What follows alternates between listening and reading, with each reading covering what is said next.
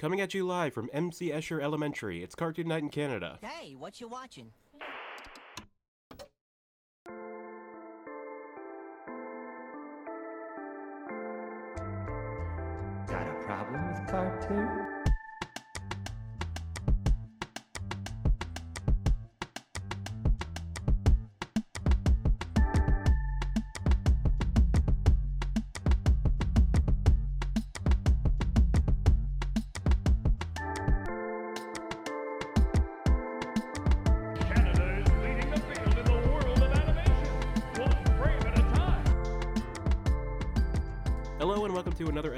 Cartoon Night in Canada, a nostalgic journey to dig through decades of animation to find the good, the bad, and just plain weird of Canadian cartoons. I'm your co-host Chris Lucy Antonio, And I'm your co-host Sylvie Kettles. and we're back at it again. Yeah, you have you have defeated the beast. Yes, a triumphant return from my one-on-one battle with the COVID. Um, that shit sucks. Yep.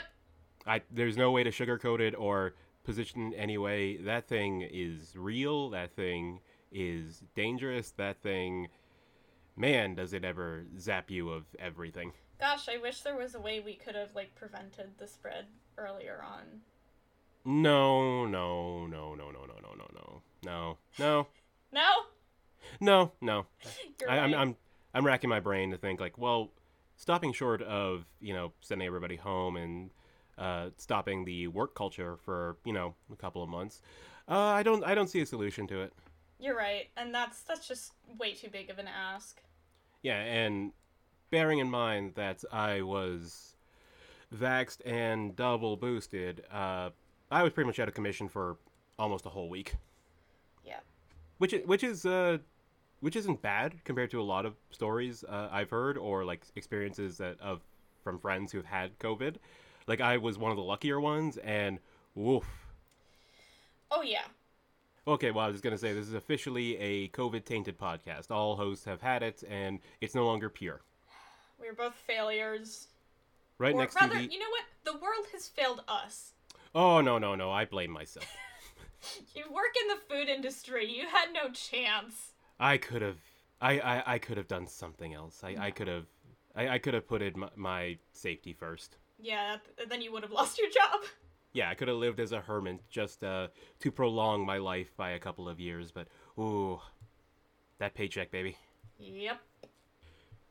So yeah, it's it might be a bit um, difficult moving forward because I've noticed it's kind of hard to talk at extensive periods of time. So bear that in mind. This uh, there there might be a shift to our usual snappy banter. Maybe a little less snappy. A little less snappy, a little more wheezy, and uh, you might, despite the fact I am a fantastic editor that's usually able to hide all of our unpleasant, pauses. yeah, awkward pauses and awkward bodily sounds that we let escape, you might hear me catching, like, catching my breath multiple times or breathing heavy, like I'm big pun. It, it, it might happen. We'll we'll take breaks as as needed. We'll, we'll see. We'll see how far I get before I tap into like, man, this is talking into a microphone thing, man. That's it's the hardest job in the world, right? Well, uh, when whenever that happens, whenever you find yourself getting tired, just tap out, and I can do fan fiction corner for like half an hour at least. Oh, that's that's an omen. That's a that is a poor omen for this show. But yeah, so bearing that in mind, I am on the road to quote unquote recovery. Uh, Sylvie, to be honest, you completely kicked my ass when it came to our both of our matchups with COVID. You bounced back much harder and faster than I did. Yeah, I I got stupid. I- oh yeah, yeah. I'm gonna say all I did was drink cherry bubbly and play Hades for an entire week, and I'm not gonna say that aided in my recovery, but I'm gonna say it didn't hurt. I mean, I watched a bunch of movies, played Rogue Legacy 2, and drank a bunch of orange juice, so I wasn't too far off. No, no, you were you were doing all the right things. All the right things. Legacy too. Oh, it's fantastic. I've I've already done like I I bought it on like Tuesday of this week of that we were recording and have already done like over a hundred runs of it. Yeah. I, I am in. I am in. If you want to if if you're looking for like your main uh criteria for great games is frustrating time sink, then Mm-hmm. look no further. No, I already very recently bought Hollow Knight and Celeste, so Oh, yeah, I'm I'm, I'm Bangers, lo- not long for this world. some of the greatest games of this generation. yeah. We're a video game podcast now. Oops. It was bound to happen eventually. Yeah. That's we're we're losers of many different flavors. Speak for yourself, but yes. Many different genres of nerd. What? The the people who run the Canadian cartoon podcast are nerds? Perish the thought. Yeah, we you, you're right. We would never. No, no, no, no. We don't uh, immediately ruin conversations with our esoteric knowledge of bullshit no one cares about. That's I've not a never, thing. I've never once been stared awkward, at awkwardly by a uh, a coworker who just uttered the phrase, uh, "My kid played that one video game, the one with the zombies." Ma'am, ma'am, please help. I'm begging you, help me to help you. You don't understand what you what you have spoken into the world. You have you have provided nothing. You you you would have a better part of your, this conversation if you just kept your mouth shut. She said her kid plays the one with the zombies, and my boss then interjected with his kid plays uh, the one with the war, which is even less helpful. War, zombies, you know, these War are with zombies. These really kind of niche subject matters that don't really translate to the video game medium. Yeah, that's it, they could never. Anyway, what are we talking about today? Oh yeah, yeah. Sorry, um, that might be COVID brain fog. I'm I'm not exactly focused right now. Yeah, no, that's Who, fine. who, what are we doing? Uh, we're talking about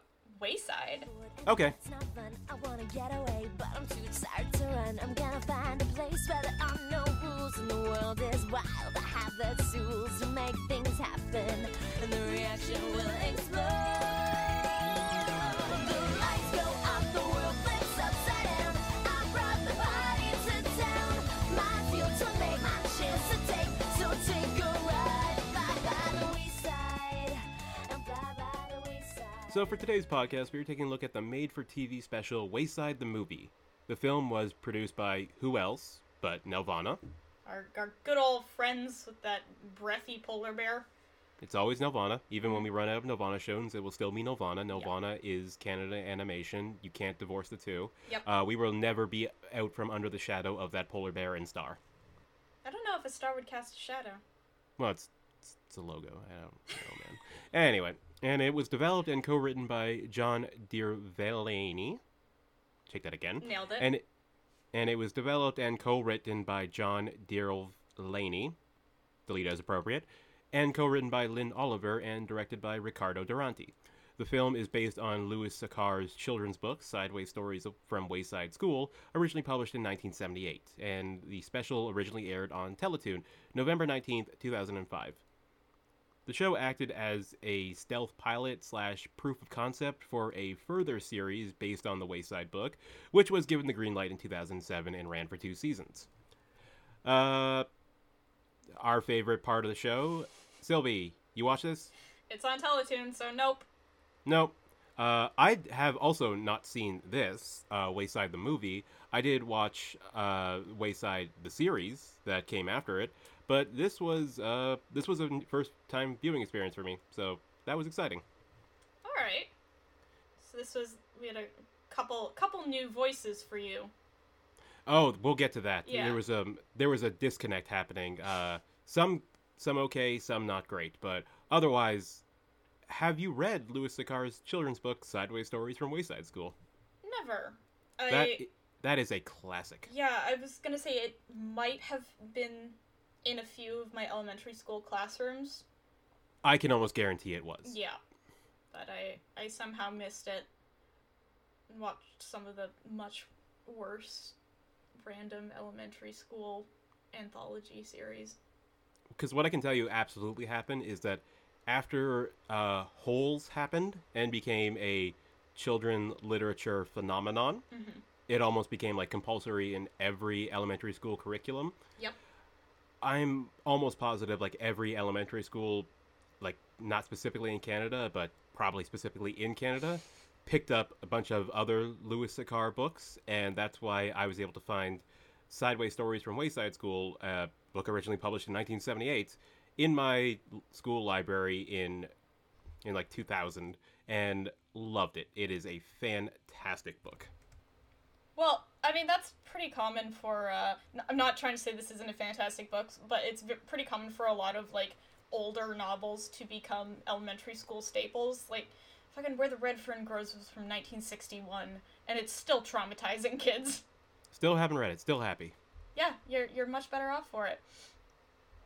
I bet I am. But Yeah. you know, the Sadly stories from Wayside School that could be pretty traumatizing too. Oh yeah, how so? Oh man, like oh the the antics that these kids get up to, in their weird little ab- absurd slice of life that is Wayside School. Oh, boy. I remember specifically that the chapter based on Todd is involves bank robbers mistaking the school for a bank. I could see that mistake happening. Mm-hmm. 1978 was a more innocent time when people showing up with guns at a school wasn't. Uh, you could write that in a children's book. Yeah, and that was just like, wow, what a wacky thing that could never happen in real life. ah, so, so bad what? times. What? What? Hey, Chris. Mm-hmm. Why does it look like that? Oh, we're go we're going right here. We're going right there, cause uh, this this building, gosh, this building is really weird. Oh, the uh, the the whole gimmick of the Wayside School that it appeared in a bunch of Louis C.K. novels. Uh, so the idea was that the architect of Wayside School was originally going to do it uh, 30 classrooms, all on the ground floor, just like a big bungalow kind of complex for a school. Standard elementary school shape. But you see, uh, the blueprints were printed the wrong way, and so he built up. So instead of one floor with 30 rooms, Yes, it it was 30 floors with one room. Yep, one room per floor, just a giant monolithic tower of poorly done education. Apparently, like Wayside School is supposed to be a grammar school. Yeah, I saw that. I I don't know the difference. Nope, N- and I choose not to learn. Yeah. There there is a lot more going on with the uh, structure of the school because clearly clearly there's more than just he just built it up instead of out because the the architecture of the school is appropriately buck fucking wild. Oh no, it is. It it it has this absurd logic to its architecture, which permeates the design of the show just in general. Uh, this is a vibrant and eye candy kind of show. It is very bright. Like I, I, I do just want to quickly point out my absolute favorite visual gag from the beginning uh, of the episode. It's a background joke, um, where like Todd is r- trying to run up the stairs. He pauses at a bathroom where there's a clear glass window just into the boys' washroom for some godforsaken reason. And then, as he apologizes and runs back up the stairs, you can see on the bottom half of the next five stairs is the door to the handicap restroom. Just floating in space. And there's a lock on the door. So this is like the least accessible bathroom I have ever seen in my life. oh, I mean, one of my notes is uh, this is the most like handy, inaccessible school I've ever seen. It's literally yeah. just thirty flights upstairs. There is no elevator. no ramp, no nothing. For shame, Wayside. Disgusting. But yeah, there's these these wild variations going on in the set design itself, where every floor that we see kind of has its own flavor and design logic to it. All the classes and hallways can have these like wildly different designs, and it all kind of works in this amalgamation of weird vibes that is Wayside School, There's which this- is kind of There's Yeah. this being John Malkovich style half floor. Oh, that, I also wrote that down. Like you- you have a kind of like being John Malkovich absurd approach to Yeah. just Yeah, School just sometimes, architecture. Sometimes there's just a half floor. Don't ask questions. sometimes you work on the seven and a half floor. Yeah. That's that's fine. Yeah, there's Yeah. two actually because um, the background of because every floor has a number on it. There is a 23rd, 23rd and a half floor in this school, so there are two being John Malkovich jokes in the same like five seconds. Uh, there is also a joke related to. It's not in this. y- You don't see it in this um, movie, this TV special, but there is a chapter from the book where there is a. I think it's the 14th floor doesn't exist. Yeah, it's There's like a mistake- There's a mistake or something, and that becomes a subplot in a couple of the chapters, as well as a couple of the episodes of the continuation series from this TV special. But so, before we get too deep into the look of the show, because I want to talk a lot about these uh, character models, their colors, Yeah. and how exactly they move, but we kind of got to start here with what exactly Wayside, the movie, is about. All right. Uh, It's a fish out of water story. Okay. It, it is. It's pretty pretty straight to the point where you've got your new transfer student Todd, who is just a Milquetoast normal, normal. kid, super normal, and like he just- aggressively yeah. bland. like just just a plain Jane of a what are they like twelve? Sure. uh, and he shows up for his first day at Wayside School, and everyone's got umbrellas out, even though it's a bright sunny day. But it's Science Day, everyone says. Uh, and then shit starts falling from the sky, and that's Yes. his introduction to school. Yeah, there is uh Wayside School is this constant absurd and eccentric uh look at the look at ele- elementary education and it all stems from the 30th floor with Mrs. Jewls's class where all of the class like all, all the classmates have a specific eccentricity about them and Normie Todd enters into this buckshit wild world of nothing making sense and he just wants to get an education he just wants to Yeah, go to just- school do his homework yeah, he he just wants to he just wants to have a, an education. But Wayside ain't that kind of school, bucko.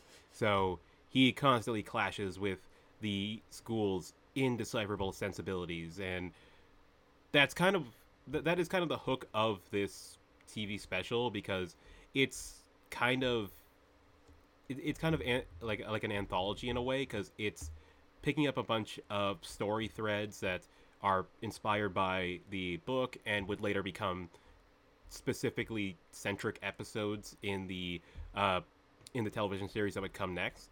But for here, it's just kind of a lot of a, a lot of story ideas that came from that book just thrown together because it's it's a very loose plot happening here. Yeah, there's there's a lot of moving parts. Uh, there's definitely like a lot of subplots going on at the same time. all of which would, as I said, would have episodes of their own. Yeah. Like this, this is kind of like a demo reel of a movie to show, like, no, you don't understand. We have so many ideas for the Wayside TV series. You can you can do fucking anything. Just, just greenlight this. Like, as you can see, we, we have we're bursting with ideas. We can barely keep it into a forty-minute cartoon. Come on, guys, come on, Teletoon, give us a whole run, and they did. Yeah, like again, there's a there's a freeze frame moment where it cuts to what looks to be a cafeteria, and every everyone is eating what you think is hot dogs in hot dog buns. It's actually bananas in hot dog buns. Everyone has them. It is completely inexplicable. It's not even like the kind of LOXD, LOLXD, so random kind of humor. It's just you blink and then it's gone, and you go, wait, did I? Wait, did I see that right? Oh, The like show this, is gaslighting you at every turn. th- this stops short of that lol so random kind of humor, which was very very popular in 2005. Absolutely. But it, it just has a different energy to it. Be- because of the way it's written, there are so many jokes g- getting thrown at you, so many like character beats and moments that it's kind of hard to stay still on one of those lol so random moments and Yeah. like what any good lol like lol so random kind of humor just beat it over beat you over the head with it to make sure that you got it and that that spontaneity of the weirdness doesn't Yeah. work This this show does not waste time turning to you, the audience, and giving you a little winky wink. It it's just going at a breakneck pace. and and again because they only have 40 minutes to set up an entire kind of show that would that that is based off an anthology to begin with Mm-hmm. So the fact that they even kind of carved out a narrative from that uh, because in, in the chapter with uh, from the book with Todd, he's not like the protagonist. He's only like chapter 5 There is no protagonist for like sideways stories from Wayside School. It's all just all random kids being weird little fucks. Just a bunch of little weirdos at their weird school. And they're And I think the tr- and I think the translation here, the adaptation, works really well. Mm-hmm. Like I, I like a lot of it, it. It's it contains that very like junior surrealness, surrealism, uh, like like baby's first surrealism. Yeah. Like it, it does work because it's it's very weird, it's random, but it's also structured with some great uh, characters, some very enjoyable humor, and just bit upon bit upon bit. And if you don't like one bit, don't worry. There'll be another one just around the corner. Oh God, is there ever? Uh, so yeah, let's uh let's actually get back into the look of the show, um, because I really like how the show moves. It's. God, I don't even know if I could think of the word for it because it, it is smooth, but there's also like. Almost it feels like keyframes just missing at just the right moments that it'll jerk forward. Just when it needs to, though. Oh no, there is you you want you don't really want to call it smooth because it does have that uh, that jerkiness to it, but it's so slick and expressive and like clean and fast. It and it, it gets it like it, it can move at such a clip.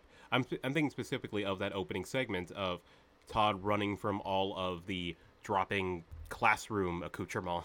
Yeah, It, that's a glorious that's a, that's a beautiful piece of animation. the the choreography of he ducks down, desk lands perfectly over him so that he's just in the little nook underneath it, and then pencil perfect row of pencils in the ground.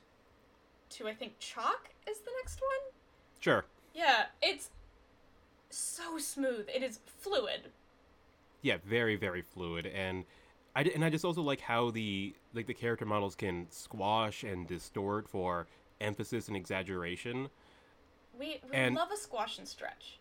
yeah and it, it's and it's so subtle too. It's it's not like really ex- it's not really exaggerated to the point of being like being very like distracting or obvious but it's just these subtle kind of variations to their model sheets that and especially considering their like facial expressions. I there is not a single uh, expression in this pilot, at least that that misses. They're all so over the top in a way that's absolutely delightful. And one thing I was really, really um, saddened to see after like uh, coming to this pilot after actually having seen the series, uh, that that very specific kind of bold shading that's happening on all these characters, that that definition there, you don't get that in the series, Oh, that's too bad. and that's probably for the sake of streamlining the animation process. Yeah. You, you can't have that kind of very detail that, that that level of detail for you know 26 episodes Yeah. that you can for this one 40 minute episode. yeah, when you've when you've got a pilot, you can really buckle down and dedicate it your time to uh, making it look as good as you could possibly do. Yeah, and hats off to uh, director Ricardo Durante. Uh, he, he really makes a spectacle out of this show. Good, because it should be a spectacle. Ah, there's so many. There's just so many great bits in this show. I, I, I was remembering why I, despite it coming out in like 2007, the you know the Wayside television series, it was kind of like past my time. Mm-hmm. I, I I remember why I did tune into it on occasion because there are so many good bits in in this show. I was gonna say I'm definitely gonna double back and check out a bit of this show. What like one of my it's a it's a good running joke uh but like the fact that the principal Kidswatter doxes todd within two minutes of him being in the school by just reading out his full address and calling him by that for the like the remainder of the series. Yeah, that just remains his the way he refers to Todd, just full legal address. hmm and and all that humor is kind of like radiating radiating out from this like internal sense of absurdity where gradually throughout this like uh, pilot people get weirder and more strange in their actions and like their their kind of comedy Yeah, it, it, it feels like it's a mounting weirdness to combat Todd's like doubling down on no, we have to be normal. No, I can fix this school. That's his that's his main thrust throughout the entire show is that just looking at this it, it's that meme from um, the Babadook. Todd is looking back at Wayside goes like, "Why can't you be normal?" And Wayside School is in the back seat just screaming. Yeah, And there you go, you got a hit. yeah, that's sometimes that's all you need a show to be. And and I like how a lot of this probably played more for me than it did for you because I read the book. Yeah. but so many of so many of the like uh, character beats and jokes are referencing like things from the book and otherwise they don't make sense Okay, Like- so they're sort of just out there lines that you otherwise wouldn't notice. yeah like uh mrs Jewls and her like strange monkey fixation Okay, yeah, I, d- I did notice that.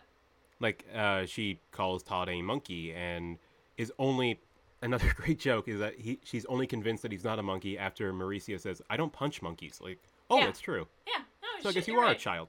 And that, that's a weird bit from the book itself where Miss Jewls believes all of her class, like all of her students, are monkeys. All right. And it's just like it's just like subtly referenced here, and all the characters that you can only gl- all, like all the side characters from her class you can only glimpse, uh, and they they seem to be all defined in certain ways. It's because they're referencing characters from the the book, but again, there's no emphasis put on it. There's no spotlight there. It's just yeah, that's Sharie, the sleeping one one from Yeah. like chapter seventeen. I I said this to you before we started recording, but I do want to bring up again that it the the only modern equivalent I can think of is the anime uh, Komi-san Can't Communicate, where every single character in their classroom is designed like they are the protagonist of the show. And all of the designs for this classroom feel very much the same. Like everyone is over designed, even though the show doesn't have time or chooses not to fixate on or give them any additional screen time. They've kind of decided that Todd is the protagonist of this show. They are designed in a way that you go like, what's what's that kid's deal? Why is this kid dressed like an elf? That's Steven. Yeah, He dresses like every day's Halloween. yeah. And I That's from the that book. Read the lore. I would love to. Read the lore. That's that's that's all you got to know. Wayside Explained is a 55 minute YouTube video that I'm working on. Are, you kidding? You you think you can really keep it under an hour? Yes, because I'm not an idiot. You're a coward, is what you mean. No, no, I have standards. Most video essays essayists don't. Ha ha ha ha ha. Anyway, where were we?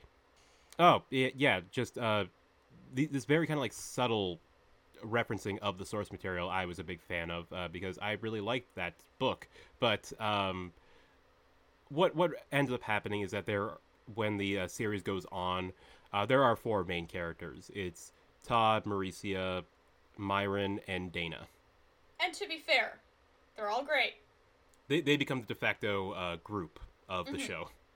But uh, man, I really, really like the design of this Evel Knievel girl. Oh right, uh, I don't remember her name because again she's given no lines in the show. but Jenny. sure, Yeah. This Jenny. Uh, I'm also very fond of the three Erics. just just by bit alone. yeah, and and sometimes uh, so, sometimes those characters would get like a spotlight in the show itself. Uh, they they get like a little segment of an episode or God, I hope so. or a plot here or there. But mostly it's just uh, the the main four characters and just Wayside being Wayside and everyone having to deal with its strange vibrations. Yeah. Give in to the weird. Yeah, and that, that's why like this this this like uh, TV movie doesn't really have a plot, so to speak. It it has like plot digressions and things that could form into something, but it's just kind of like plot threads that eventually coalesce into the end because nothing really feels like it, it doesn't really feel like a, narrative that's working towards something. Yeah, there's there's a lot of shit going on. Like it- it's there's Todd's. What's Todd's deal? Why did he get? Why did he leave his previous school? And then there's the uh, class presidential campaign that Myron and Dana are running very intensely. Uh, the mystery of the shifting wall Yeah. in Miss Jewls' class. Uh, there's principal the principal's uh, power hungriness, which I just assume carries through. Yeah. Um, there's I guess I guess, and then there's Todd like trying to make Wayside normal. hmm And also uh, Maurecia's love story. That's right. Again, I can I believe that is a carry that's carried through. Oh God, yeah, there are pl- plenty of jokes of of her just socking the shit out of his arm. She's just a straight up tsundere. Yes, she she is Helga Pataki Yep. for a new generation. Yeah, Express your love intensely with and violently. Yes. Because it's not abuse when girls do it. No. What if he likes it? He doesn't like it. He doesn't. He does not like it. I I do love though. There's like the those very quick jokes of when everyone's cheering, uh, for whatever reason, and Maurecia just is like, "You're hot," or "Do you have a girlfriend?" Yeah. Just laying it all out on the line like that. Yeah. She's she's very uh very forward, but secretly Yeah, she knows what she wants, and it's Todd, this this normal ass Michael Cera kid. this bean paste of a human being. I don't know if I would say that to bean paste. I'm just thinking of nutritional spread, the human being. Oh. He his lack of personality is his personality. I feel like he'd be like plain hummus then. Hmm. Like hummus without any additional seasonings. Just smushed chickpeas. The original flavor yogurt. That's it. That is our protagonist, and you don't you don't think that would work, but you forget that this show takes place at Wayside, where everyone is a heavily exaggerated character. Yeah, that's it. I, I don't know if it's like the school affects the brain or if it's just the sort of place that attracts this type of person, both Possibly. in student body and faculty. Because some of the other teachers that we get to see in the uh, just in the faculty lounge look downright normal, but they are Well, also then promptly flung from the window. And you also have the other one other like teacher um, that's not in the half room that not that's not uh, breaking all of the students' arms whenever they answer a question. You also get the uh, explorer teacher. I think I missed that one.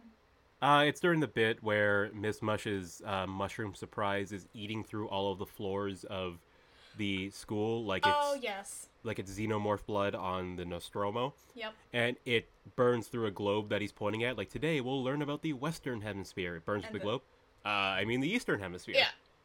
Okay, let's uh, let's just say it. Like this show is just made up of cutaway gags. Yeah, it's it's entire it's just cutaway gags that lead into additional cutaway gags. Yeah, but it, unlike another show that popularized cutaway gags in the mid 2000s, uh, I can't think of what you're talking about. it's all in service of a single joke, which is this school's fucking weird. Yeah, And that's why you can like take these uh, comedic digressions it takes, where it just cuts into another classroom where something weird is happening, and that's fine. yeah, because the at the end of the day, the joke is, man, this school is fucked. Yeah, this school is fucked. Enjoy. Wayside is fucked. Uh, That the fact that kids are not constantly dying is a miracle. Oh god, I just I'm just reading through my notes and I and I wrote down this one line which is my favorite, which is what the little kindergarten girl says to Todd when he gets on the bus. It's like, "I have gum in my hair. Want to see me throw up?" Yeah, that just That is- laugh. it's a good line, and it's also something that's just like, no, I could.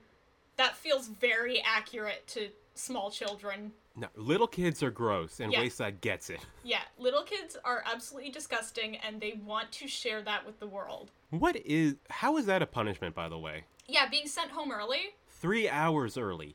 You get Yeah. sent home at noon. Yeah, like it's it is a punishment specifically for Todd because he's afraid of kindergartners. But for any other student, that's just like, okay, going home early. See ya. Yeah, it doesn't come up much. Like his specific kindergarten fear doesn't come up much in the series. It more just becomes like, I don't want to be sent home every day. I, I want to be in school. Yeah, he's here to learn. And Miss Jewls is a terrible teacher. What? What? You you're you're not fond of her uh, flagrant disregard for the well-being of her students? no, she's she is a scatterbrained idiot, and that's fine. That, that Yeah, that's her character. that's that's her best quality. Uh, huge. Uh, we can get into the voice cast a bit here. Uh, huge shout out to uh, Kathy Najimy uh, for her performance as Mrs. Jewel, who's only in the pilot. She does not Yeah. make the transition to the series. I'm Uh, definitely gonna miss that. mostly because they they can't afford fucking Peggy Hill money. yeah. But you can catch it sometimes. You can hear the Peggy Hill Peggy Hill voice like peek through It sneaks in. She's got a very different affect, but yeah. because she's going for like a midwestern kind of accent, mm-hmm. and it's this perfect kind of combination of kindness and naivete and complete disregard for her students as Little her bit, students. A little bit of condescension. Yeah, and it, it allows her to go. It allows her to go on a lot of just strange logic loops as to how she runs her classroom. Yeah. Like her, her her discipline box, and I guess thinking all of her students are monkeys.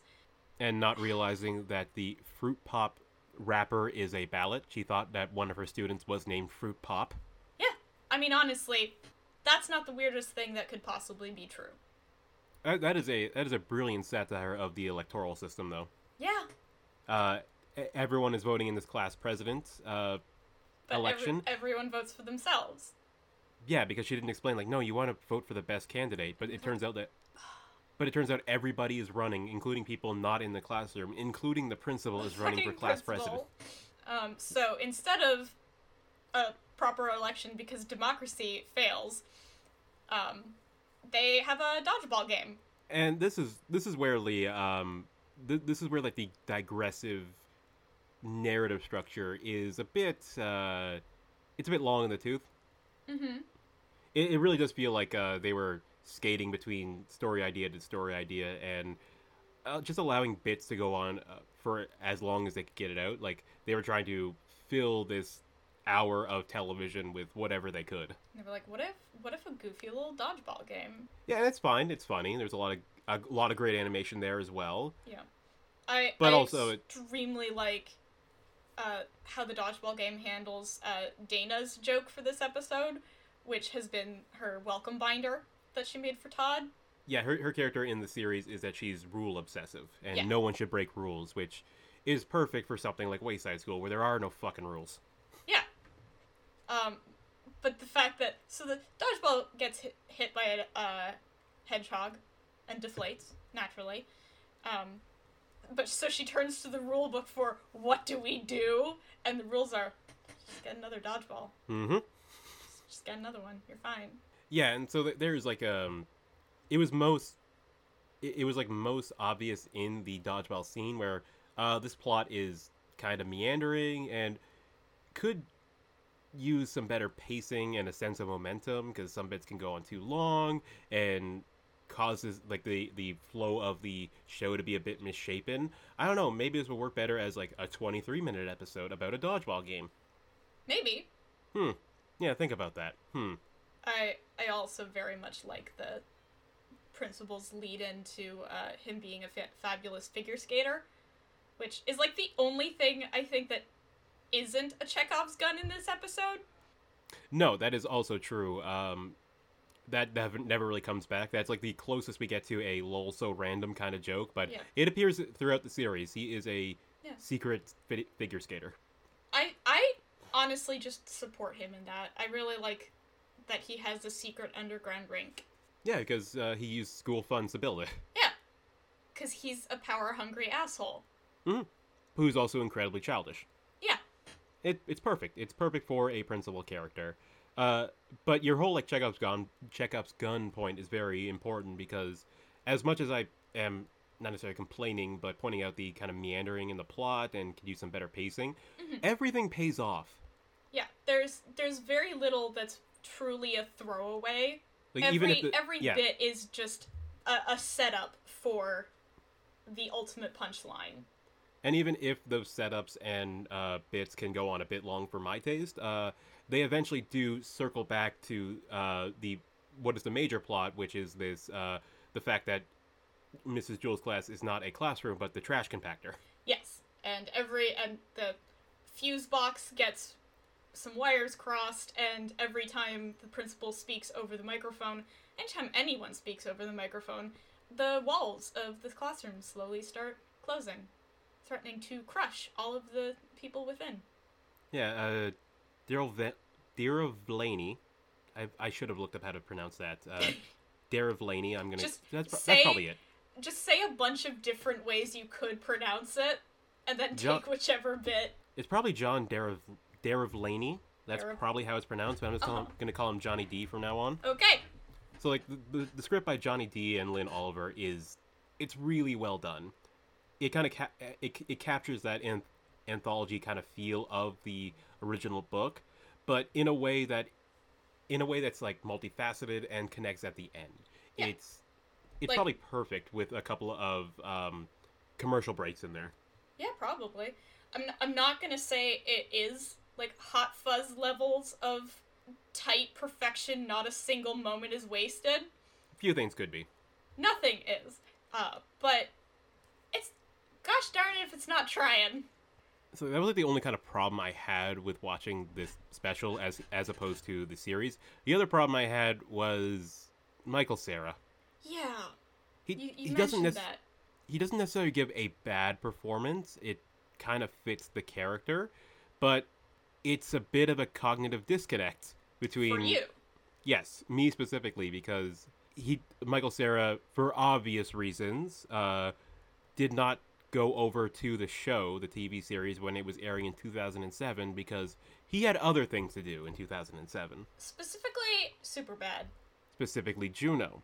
Yes. Like Yeah, that- Michael Cera was busy absolutely destroying the uh, indie comedy cinema scene of Hollywood, I guess. yeah, he was on the threshold of truly breaking, like into stardom, and it's kind of hard to coax him back. It's like, but what about your signature role as Todd?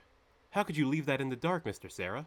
Yeah, yeah, he was he was handed two very different contracts and he chose correctly. Mm-hmm. Because then, like, it was off to the races for that guy. It was Yeah. Nick and Nora's Infinite Playlist the next year, and then Youth in Revolt in year one. Two bad movies, but they they fucking paid him.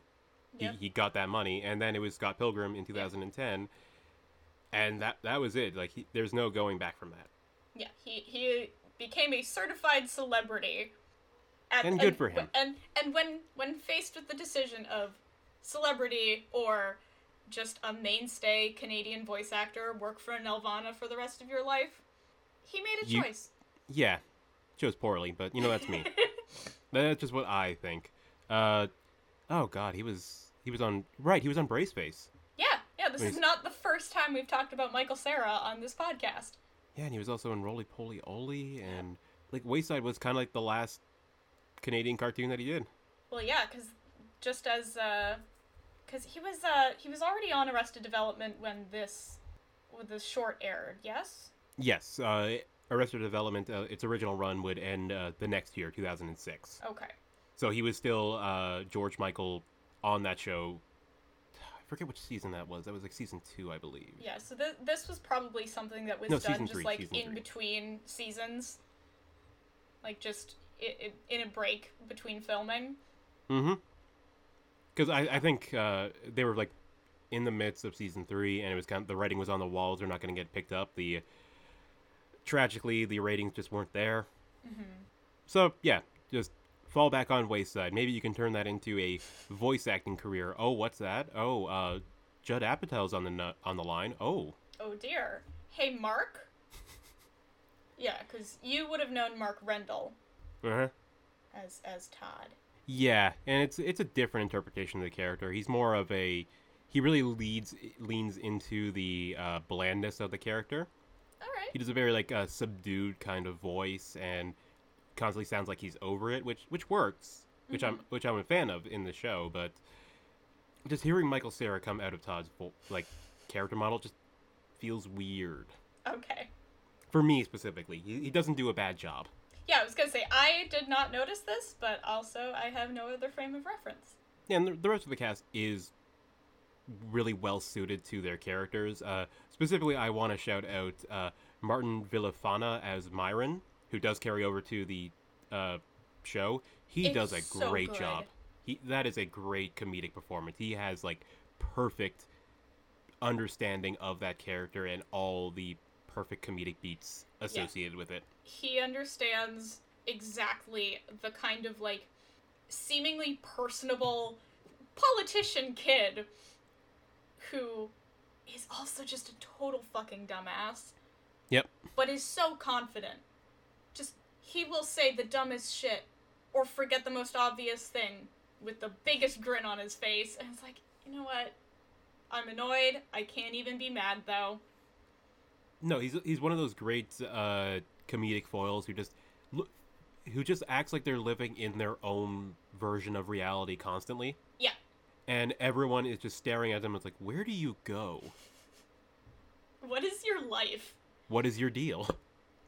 I mean, you could- you could levy that question against everybody Yeah. of Wayside. Like, what's your deal? Oh, you sleep during class? Oh, you're the artist? Oh, you have pigtails? Great. Great. I've found my people, I guess Todd says as he as he throws his desk out the window as a final button on the joke. Yep. Rule of threes, man.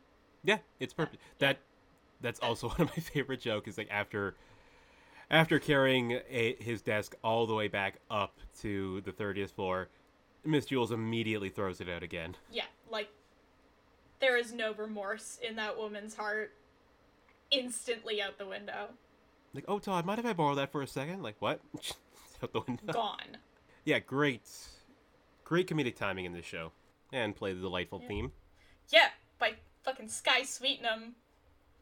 which I I think it, it's it's the same same group that did the television uh, series, but tragically, it's less ska in the TV series. Rip. Like, there's not that same kind of uh, instrumentation, uh, like that brass kind of instrumentation that has that for the verse and chorus. Like, it doesn't feel as ska as the movie one. It's like, why? I imagine okay, I'm I'm gonna let me let me walk down a rabbit hole here. So, because Skye Sweetnam had just come off of the popularity of uh, Billy S. and her her first album, Noise from the Basement, circa 2004. This uh this special came out in 2005, so it was probably in production before then, so they didn't know what sound was going to be like her big hit her her smash Billboard 200 sound. So they were allowed to have a little more fun with it. And then when she became very famous in in Canada as like Bubblegum Britney or Avril Light, Yeah, big in Canada is less uh, distinguished than even big in Japan. yeah. Nobody cares. Yeah. Well, you you had Danko Jones, I had Skye Sweetnam. No, the world had Danko Jones. The world did have Danko. Like that. That's that's. I can't hold on to that. That's a gift to the world. like I want everybody to own a Danko Jones album. Maybe one day I will. If I were prime minister, That would be my would get fir- a Danko Jones album. that would be my first decree. That would be like a staple of my platform. yeah.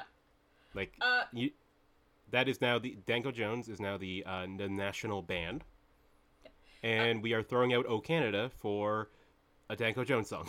Yeah, you haven't picked one. Which one yet?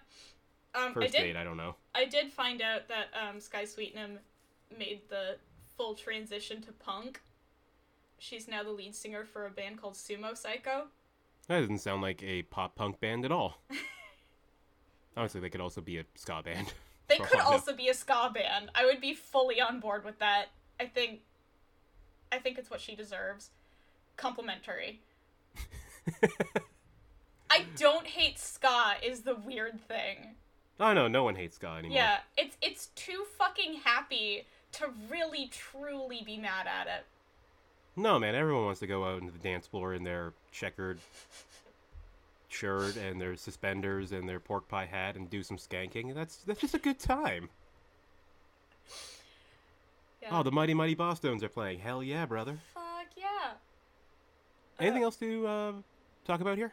Well, I was just gonna point out that um, pretty much the entire female student body is handled by two voice actresses. Crazy, right? Yeah, we've got I mean, Denise no- Denise Oliver playing half, and uh, Lisa Lisa Ng Yes. Sure. uh, playing the second half. Like all of the boys have are, or I think Terry McGurrin is the only one who's like really returning for a lot, but most of the other uh, boys in the show have like just just random guys, but like it's just two ladies carrying this entire cast, and they're all good. All the voices they pull, mwah. You don't you don't get a lot of it uh, because much of Mrs. Jewls' class is silent. Yeah. But uh, th- those two main roles of Dana and Maurecia, perfect. I, I Yeah. love their characterizations. absolutely flawless. The other one I was on, wasn't a real. The only two I wasn't a real big fan of on the rewatch were uh, Louis by Sergio Di Zio and Miss Mush as Jane Eastwood. Bit too cartoony for me. Too far? Yeah, Louis as the uh, laid back surfer bro kind of voice. Mm-hmm. Like uh, th- that's that's an that's the way to take that character, sure. But I, I've heard it before and heard it better and blah. And I don't I don't want to invoke the name of total drama. but See, he- that's- he does that's give where- total trauma total drama vibes. that's where my mind went. Yeah, Yeah. like it's it's kind of hard to. It, it's kind of hard to do that voice in a post sixteen and uh, total drama island, because that voice is just. It's it's kind of been perfected, b- by whoever that actor is, because he does it in everything. But also uh, with Miss Mush with uh, Jane Eastwood, it's like. It's just it's it's just an accent. It's just uh vague. This woman knows exactly where she was the day the Berlin Wall fell. Exactly. It's old, crotchety, possibly Russian woman. Yeah. And I again, like the character, I I very much appreciate this absolute lunatic in the kitchen who has a dead rat and only knows how to make toxic waste. Hmm. She, well, I mean, she killed that rat with her cooking. Yeah. Yeah, she did. She's a murderer. She is a, a rat murderer. Yep. Funny that. Yeah. Yeah. But hey, at Yeah. least she uh, is super respectful of the rat corpse.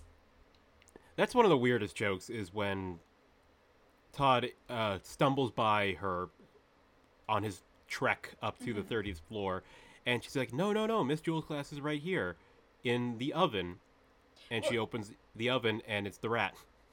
Well, yeah, but that also is not a wasted joke because that was supposed to be where the trash compactor went. Mm-hmm. But it is legally Miss Jewls' classroom, and so then Miss Jewls' classroom became the trash compactor. So dumb. It's very So good. silly, but so good. Yeah, big fan of this television movie, and big fan of the series, which we will return to on a future episode. Cannot wait. Yeah, it's it holds up. I'm I'm assuming if if this is any indication, because this held up really well. Yeah, this is this is some. It's something, all right. Mm-hmm. Uh, got anything for your stupid fan fiction corner? I sure do. Yay! Wh- h- how Um, bad is it?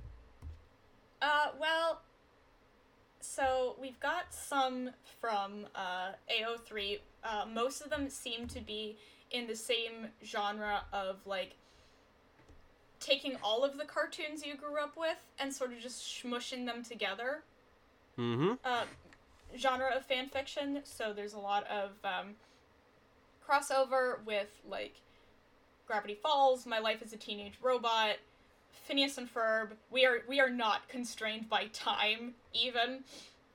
Um, there's also there's one that's really cracking me up called the Nelvana movie, Oh. and it's just a mashup of a bunch of Nelvana cartoons. Oh, we might have to.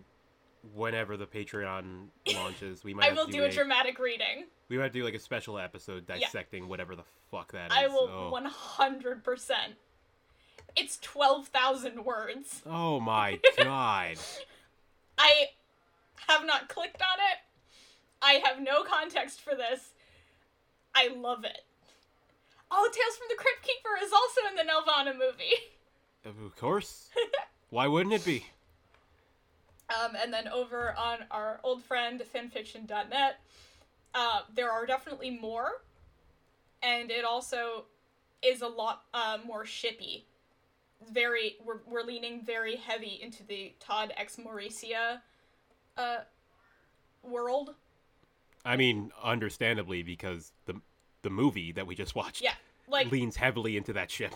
kids kids fucking love a tsundere relationship and just like making making that idiot be honest with their feelings um, it also has a not insignificant amount of uh, spanish fan fiction Interesting. yeah so it has a uh, it has an international fan base Yeah, that's that's a strange one because, to my knowledge, it only aired in Canada and United States. I mean, that's the only information I have, but it aired here on Teletoon and in the states on Nickelodeon. So it's entirely Wherever- possible that bilingual children in america got real into this though or wherever, uh, or wherever the Nickel- Nickelodeon broadcast spread out from afterwards, uh, probably got picked up there too. So yeah, Yeah. interesting. Yeah, so it definitely has more. It's it's a it's got a pretty steady stream of fics from two running from two thousand and eight. So like, you definitely get some while it was airing, and then you get some when it was probably running in reruns, um, and then once again, because time is a flat circle. The most recent one is from June tenth of this year Of course. because people are always I guess writing fan fiction about shows they watched as children. Yeah. yeah. I I can't say that's ever been my jam. no, no. I, Like I, I don't get it. I mean, I don't get it because I'm not creative, but Just a profoundly incurious person. yep. Yeah. Also untalented. Yeah, that's that's you. Mm-hmm. We we all know this. Yeah, but more to the point, it's it's interesting to think about uh, Wayside having a kind of fan fiction post broadcast life because I don't see the show brought up that often. No, I don't either. Like again, you mentioning it uh the week before last now was like the first time I had ever heard of it. Maybe it's because a lot of these later uh, 2000s and 2010 shows don't have that same kind of nostalgic resonance with, you know, my circle of the internet that I pay attention to. Uh, Like, obviously, it's, it's a kid show released in 2007. Why would I be seeing people uh, be nostalgic for it when, even when I was watching it, I felt like I was too old? But also, that doesn't stop like shit like Total Drama Island from going uh, viral every once in a while. Every once in a we're really gonna have to save that one. Like, we'll record a Total Drama Island episode and then just hold on to it. uh, until another cycle happens. Yeah, exactly. It's the talk of the internet again. It's like, hey, do you ever remember this show? Hit the Total Drama button. Like, yep, yes we do. Here Yep. it is. Here's our episode. Yep. I know it's not. I know it's not a Saturday. It's a Tuesday, and it's like three in the morning. But Drop look, it. we did an episode, and it's gonna do numbers, baby. The the one uh sorry, my, my last point about my fanfiction corner for Wayside. I'm very interested in the fact that there's no or few to no OCs. Because again, this this feels like the kind of world that just especially in the era of LOX uh, lol XD so random humor, this feels like the perfect world for your quirky little scene OC. Mm-hmm. Yeah. Uh, so Like- I'm saying fanfic authors, get on it. I want to see your wayside OCs. Yeah. Like, why would you not want uh, your OC to be part of Miss Jewls' class? Or literally any of the other classes. Oh yeah, my my OC uh, Ravenblood. He would he would really fuck up that um, that half classroom. Like when he when he raises his giant gauntlet to answer the question, he just punches a hole through the the Yeah. roof, and it goes like, "Wow, what a badass!" And he goes like, "Yeah, that's right. and right." everyone goes like, oh, wow. Like, "Wow, he's so cool," and he goes like, "Yes, but it's my burden." Uh, my OC would definitely be on the imaginary floor. Good. Yeah. Uh, what's what is the joke there? What's the, that teacher's name? It's like Mrs. Zarf, Mrs. Zoran, Mrs. Zondar, or something.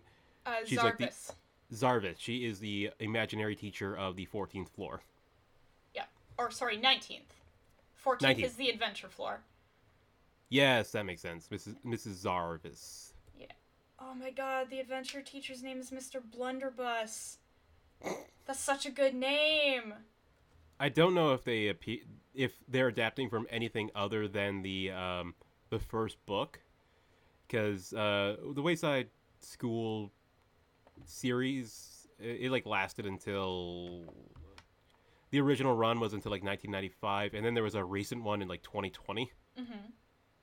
Uh, apparently, apparently it was time to strike while that iron was hot. Everyone was clamoring for another Wayside School sequel. Gotta really, really hop on that, uh, that wayside gravy train. you know, uh, 12 years after the series kind of came and went. Yep.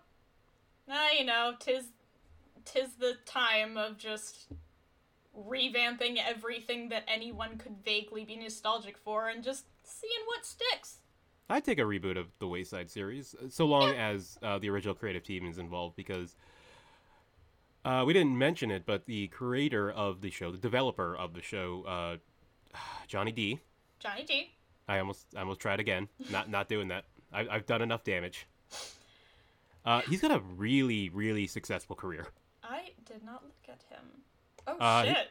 yeah, his his big things are Wayside, uh, the Gerald McBoing show from 2005, Monster Buster Club, and uh, that Lego show, Le- Legends of Chima, the one with the I think that's the one with all the Yeah, furries. I'll have to take your word for it. They they all have like lion heads and stuff. I, Okay. I don't know. I, I don't follow Lego lore. Uh, Shit, did you see that we're getting a, a Beast Wars movie? no, we're not. Yeah, we are. Like live action. Yeah. Mainframe Entertainment's not involved. No. Tragically. It's it's No. worthless. Sorry, I just remembered. Well, I'm glad to see our impact. Has done some good in the world. We definitely we definitely caused it. Mhm. It definitely has not been in the works for years. No, no. I mean, like, as we all know, the Transformers fandom is not a thing. Yeah. No. Like, th- there is no dedication there. There is no community there. It like no one was really talking about Beast Wars until we talked about Yeah. Beast Wars. That was all our it, doing. it does not have a dedicated fan base. No, we didn't pull all our information from multiple documents people have written on the internet. Anyway, Never. Sorry, Johnny D. right, like he's he's just been around forever and has his hands in so many semi-successful uh series. Yeah. Like he's just like this weird journeyman kind of character in the Canadian animation world. I, th- I believe he's Canadian. I'm not seeing any information on that one way or the other, but like he's still doing um he's still doing animation series today. Like his most recent one was uh for a show called Squish. Yeah. I'm seeing Squish and also Aikido, Ultimate Arcade Warriors. I, I know that Squish is an HBO Max kind of uh, show that did not last long. It got it got got with a bunch of other HBO Max animation. Mm-hmm. So sorry, dude. But yeah, like I'm re like I'm kind of like really in awe of this guy's career. How he's been he's been going at it since 1997, and like the, one of the most consistent kind of runs I've ever seen. He just finds himself on another show, and before he know before he knows it, he's like running another show. Yeah. Just hopping from from task to task. Let's see. Uh, one, two, three, four, five, six, seven. He has eight shows to his name where he's like credited as either the creator or main developer. Yeah. That's insane. He's just always got irons in the fire. So maybe one day he'll return to Wayside, but I think he's got enough on his plate. Yeah, I think I think he's good. he he seems like a forward momentum kind of guy. Yeah, never look back. Yeah. Like I'm, I'm sure everyone's clamoring for another season of Monster Buster Club. Oh, we sure will. One day. Oh, we'll do that show. It's it's Marathon Media. Yeah, of course. The the, the one that none of us watched because it was past our time and probably bad. Yeah. But we'll do it. And it always makes me think of uh, the anime Little Busters. What is that? I don't know what that is. I think it's a baseball anime. It's not about Dustbusters. No. No, it's baseball.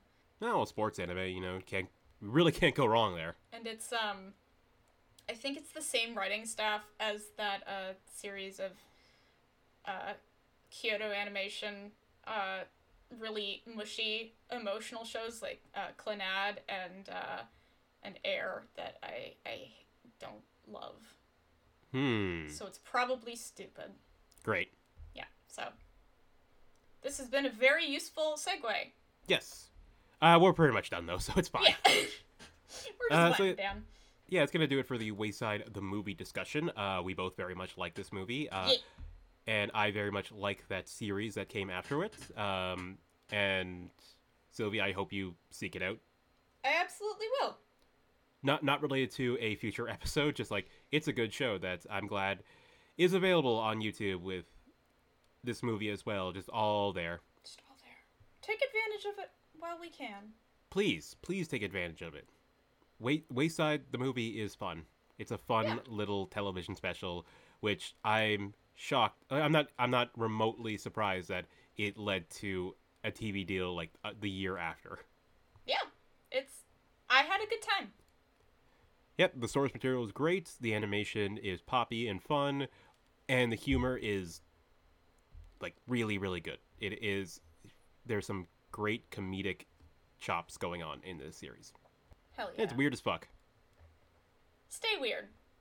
Yeah, that'll be our message uh, to end the episode on. Stay weird, everybody. Thank you so much for listening to another episode of Cartoon Night in Canada. I was able to make it to the end without passing out. You did it. Yeah, yeah, yeah. Or coughing into the mic, which I was very, very worried about. Yeah.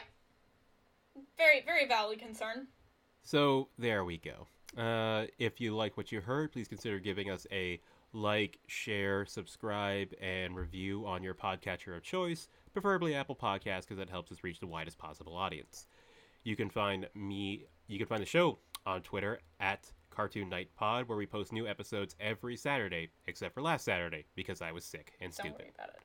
Like we, we we plan to have a later in the week recording session, but after getting back to work and being exhausted and realizing like I don't want to r- record and then edit a show for the next day. I want to sleep. So Yeah. that wasn't happening. And and you were correct. Yeah, that's why I sound as good as I do today.